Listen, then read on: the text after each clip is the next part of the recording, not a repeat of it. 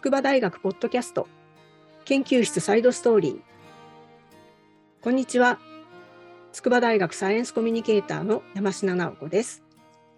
この番組では筑波大学で行われているさまざまな研究についてなかなか表には出てこない裏話的なエピソードを研究者ご本人に直接聞いちゃいます。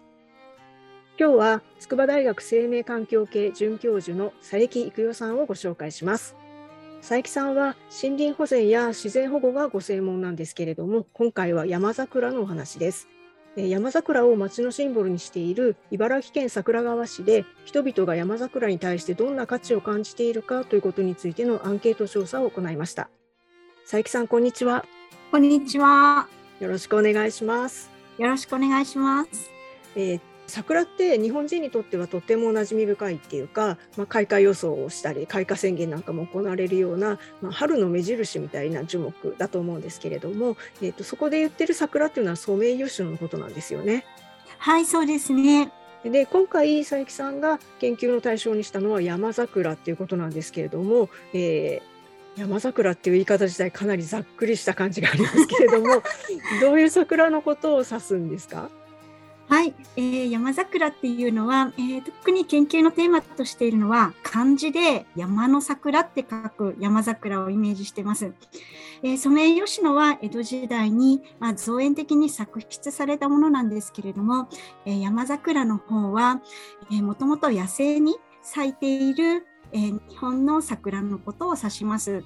えー、特に研究の対象とした、えー、桜川市では、山桜もしくは霞桜って生物学的に呼ばれている桜になって、え、山の中でですねこう新緑に紛れてこうポツポツっと美しい花を咲かせてくれるようなものになります。えということはあの私たちが桜の、えわっと咲いている、え、木の下で、え、お花見とか宴会とかをするようなタイプの桜ではなくてこう山肌にわーっといろんな木々に紛れて、えー、咲いてこう外から遠くから、えー、ひたすら眺めてめでるっていう感じの桜っていうことですか？あそうですねあもちろん近くに行ってですね下から覗いていただいても美しいんですけれども多くの方は、まあ、遠くから森を見てその中に咲いている桜っていうイメージがあるかと思います。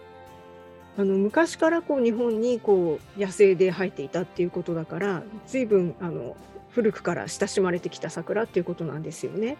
あそうですねソメイヨシノは江戸時代に作出されたものですけれどもそれ以前は日本人の方にとって桜っていうと山桜を指していたと思います。つまり春が来るとこう山の木々がですねこう美しく、え新緑の、え緑に染まっていってその中に薄いピンク色。でも一本一本花の色は多分違っていると思うんですよね野生なので。でもそうしたものがこうまるでモザイクのようにこう散らばって、えー、美しい景観を作るっていうのが山桜の景観になります。で実は、えー、和歌ですとか、まあ、万葉集とかですね、うん、それから桜川市の場合には紀貫之という、えー、有名な歌人が方がいらっしゃいますけれども、うん、そうした方が実は、えー、山桜の歌をたくさん残しています。えー、ですので、まあ、古くから、まあ、日本人の方にとって僕春を告げる、えー、美しい花の一つとして山桜が親しまれてきたんだと思います。なるほどということはこう昔からこう歌に読まれてきてるような桜っていうのはソメイヨシノじゃなくて山桜の方なんだってことですね。はいそうですねその通りです。なるほどそうでしたか。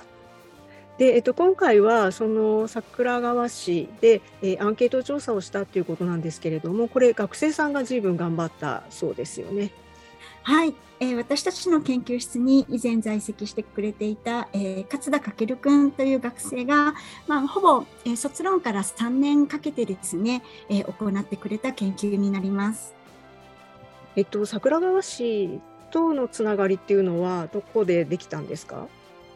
はい、えー、これは、えー、私がですね、えー、たまたまなんですが桜川市の山桜の保全委員会という委員会の、えメンバーに、まあ、依頼を受けてなっておりましてそして、まあ、勝田君自身もですね実は筑波山をはじめ、え身近な森の保全にすごく興味があるという学生さんだったので、まあ、こちらの方から、まあ、こうしした面白いテーマがあるんだけれどもやってみないかっていうような相談をしたらあのぜひやってみたいということで、えー、山桜をテーマにすることにしました。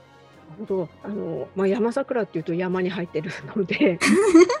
森の中にこう分け入ってこういろんなこと調べたりとかあの、はい、っていう活動もフィールドワークもあると思うんですけれどもあの実際にそれやったんですか？あもちろんですね。はい。あの、勝田君の研究は、まあ、3年間修士までありましたけれども、あの、最初はもうバリバリ森の中に入ってですね、うん、えどんなところに山桜がたくさん生えているのかね、桜川市山桜の名所として知られていますけれども、うん、それはどうしてなんだろうかっていうような、まあ、問いに答えるためにフィールドワークを行っていました。で彼はもともと自然がとてもたあの大好きな学生だったので森に入ること自体はもう喜び以外の何者でもない感じですね。えあの危機として 危機としてですね、はい、あのまあ、車を飛ばして、えー、筑波山系まで行ってですね、で、まあ、私も調査要員としてあのよく連れて行かれましたけれども、あの一緒に、はい、森に入って、あこんな場所山桜たくさん生えてるかもしれないねとか言って。でそういういい場所があると、まあ、車を止めて、まあ、ここ調査してみようかって言って、まあ、森の中に入っていくとですね、まあ、森とっても広いですから、うん、とても全部は調査することできないんですけれども、ね。うん、はい、調索っていうですねちょっと代表的なエリアを決めてまあ、その場所を集中的に、えー、調べてどんな樹木が入ってるか名前を同定したり、うん、またそれが何本ぐらい入ってるかとか、うん、大きさどれぐらいかっていうのを調査することによって、まあ、山桜の多い場所がどんな環境かっていうようなことを調べるっていうのをしました。えー、本数とか数えるの大変じゃないですか。あそれはですね、え喜びですね。あのあ のね、楽しいんですよ、意外に。はい、意外に楽しいですね。で、しかもですね、あの、山桜の生えてる森林っていうのは、うん、あの、いろいろなクヌギとかコナラとかね、シデとかカエルとか、さまざまなタイプの樹木が出てくるんですよね。そうすると、あ、次はこんな樹木があったとか、あ、これこんなに大きな木があって何センチだったとかとですね、あの少なくともあの体が疲れてない最初の頃はもう楽しくてしょうがないですね。ただあのだんだんやはりあの消耗してきてですね、あの日が暮れそうになってくるとまあ帰ろうかみたいにはなるんですけれども、はいあのとてもあの美しい森林で、あのまあ時にはもちろんあのというかなこう思いがけないハプニングもあったりしましたけれどもあの総じてあのとても楽しい調査でした。うんあのその桜川市の森っていうのはあの山桜はかなりたくさん生えているってことなんですか？あはいそうですね、えー、私たちちょっと試算したことがあるんですけれども、えー、もう桜川市内の、えー、森ですね、えー、で大体もう50万本以上の山桜があるんじゃないかっていうぐらいたくさん山桜がありました。へーでもこういろんな木がわさわさ混ざって生えてるんですよね。そうです。そこがいいんですよね。うん、あの私たちの研究室ではやはりどんな森林をこれから守っていくべきかっていうようなことを大きなテーマにして研究をしてるんですけれどもやはり私たちが例えば桜が好きだからって言ってですね、うん、桜だけの森っってなってしまうとそれはそれでやっぱりつまらないような気もするんですよね。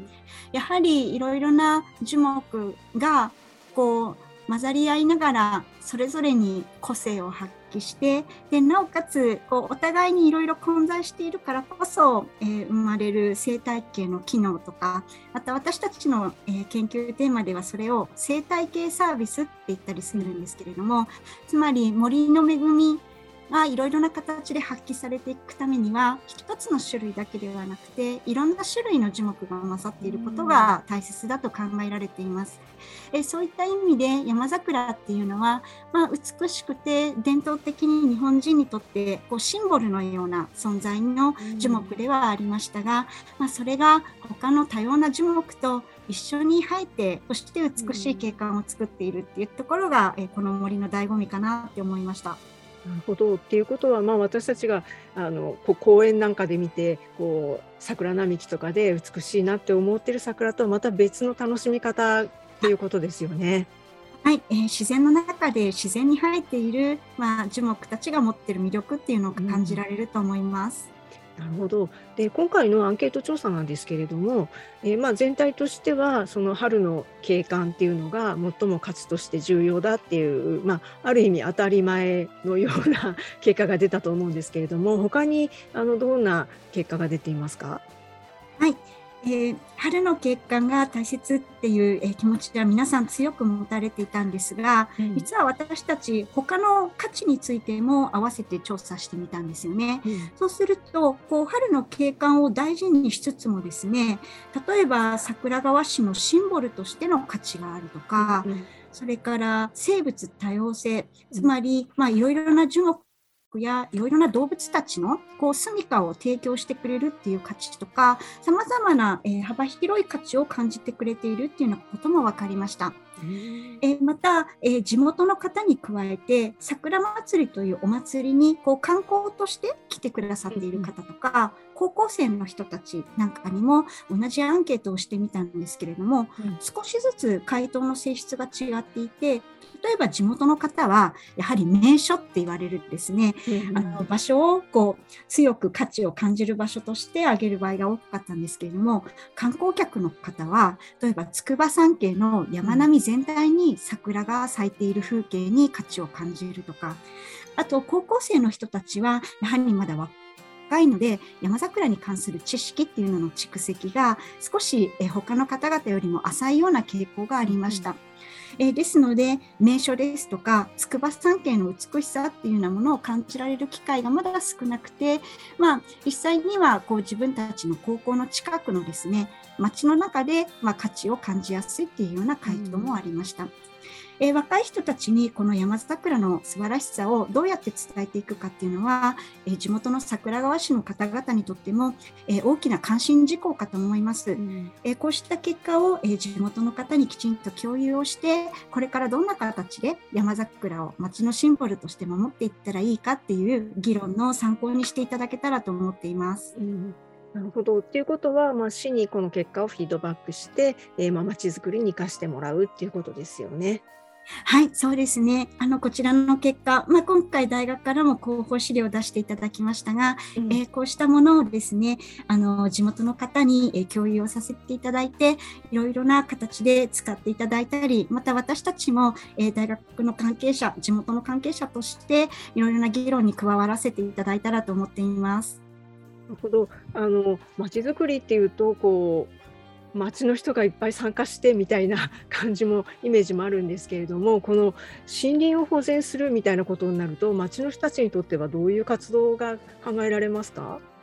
そうですね、えー、例えば今回のアンケートでは、えー、名所と言われるような場所でですねやはり山桜の価値を強く感じているので、まあ、ここを守っていきたいっていうような声が強かったんですよね。まあ、そうした場所を例えばモデル地区のような形にして、えー、市民の方々などにこう参加をしていただきながら、うん、あえー、山桜が育っていくような里山の森を作っているということが挙げられます。あの山桜の森を作るっていうのはなかなか人手がかかる大変な作業です。えー、これまではこう自然に里山として、まあ、新炭を取ったりすることが、うん、こうそういうかく乱に強い山桜をですね生育を自然に助けていたっていうような側面があるんですけれども今は少しライフスタイルが変わりましたので私たちが積極的にこう森を管理していかないと山桜の森っていうのは残していけない部分もあると思います。えー、ですので、えー、こうした、えー、価値のアンケートの結果なんかを、え参考にしながら、まあ、皆さんと一緒にこう森づくりができるような場所を選んでいって地元の方々と山桜の森を作っていくっていうようなことが大切かと思います。なるほどあの山桜って野生の桜とは言ってもやっぱりこう森ってちゃんと手入れをしてあげないとダメだってことなんですね。ほったらかしにしといてもダメなんですね。そうですね。あのもちろんほったらかしにしていくことにこう価値がある森っていうのも日本にはたくさんあるんですけれども、うん、私たちの研究成果からするとやはり桜川市の人々がこう身近な森としていろいろな形で、えー、森を使ってきた歴史っていうのが今の山桜の美しい結果につながっているというような結果が出ています。うん、ですので、まあ、そうした活動を地元の方々の協力とか理解とかをですね得ながら、まあ、町のシンボルとして守っていくっていうような働きかけが必要ではないかと思っています。なるほどあの森の中ってこう割と誰でも入っていって大丈夫なところですか？あそうですね。やはりあの森の中は、うん、そうですね、もちろん危ない場所もありますし、例えば蜂に刺されたりとかですね、うん、ちょっとあの私たちにとって危険を伴う場所でもあるので、決してあの侮ってはいけないですね。やっぱりこちらがちゃんと注意をして、あの入っていく必要があると思うんですけれども、うん、やはりとても美しくて楽しい場所でもあるので、うん、まあ、上手にこう活用しながら、えー、森づくりなどを楽しんでいけるといいんじゃないかと思いました。はい、ありがとうございます。えー、それでは最後に、まあ、これからやりたい研究テーマとか、まあ、将来の野望なんかも含めて研究室の PR をお願いします。はい、えー、私たちの、えー、森林生態環境学研究室というのは、えー、森や草原、湿地など、まあ、様々な生態系を対象として、あ、その生態ですとか、また、えー、それをどう守ったらいいかっていうようなことをテーマにしています。で、えっ、ー、と、以前はやはりこう森の特徴とかですねこう生態学的なアプローチによって、え、明らかにしていくという研究が多かったんですけれども今後は、ま、それだけではなくてそれに対して人々がどんな意識を持っているかもしくはどんな社会の仕組みを作っていくことがこう森を守っていくことにつながるかっていうようなことにも広げていけたらいいなと思っています。え今回の桜川での研究は、もともと山桜の生態について調べていたところに、さらに加えてですね、それに対する人々の意識を調べたというところが、あの私たちにとって面白いところでもありました。まあ、このような形で、えいろいろな角度から、え森や、えいろいろな自然に対して研究を進めていけたらいいと思っています。ありがとうございました。ありがとうございました。筑波大学生命環境系准教授の佐伯育代さんでした。ということで今回ご紹介した研究は筑波大学の公式ホームページに掲載されています。番組概要の方にリンクを載せていますので、ぜひそちらもご覧くださいね。佐伯さんはいかにも山があるっていう感じで、本当に楽しそうに森林や樹木について語ってくださいました。今回の研究では、どのように森を利用し共生してきたかという地域の歴史も見えてきたそうです。私は虫とか変な動物とか出てくるのちょっと苦手なんですけどそういったことも含めてのフィールドワークの醍醐味っていうことなんでしょうね。筑波大学ポッドキャスト研究室サイドストーリー筑波大学サイエンスコミュニケーターの山科直子がお送りしました。それではまた。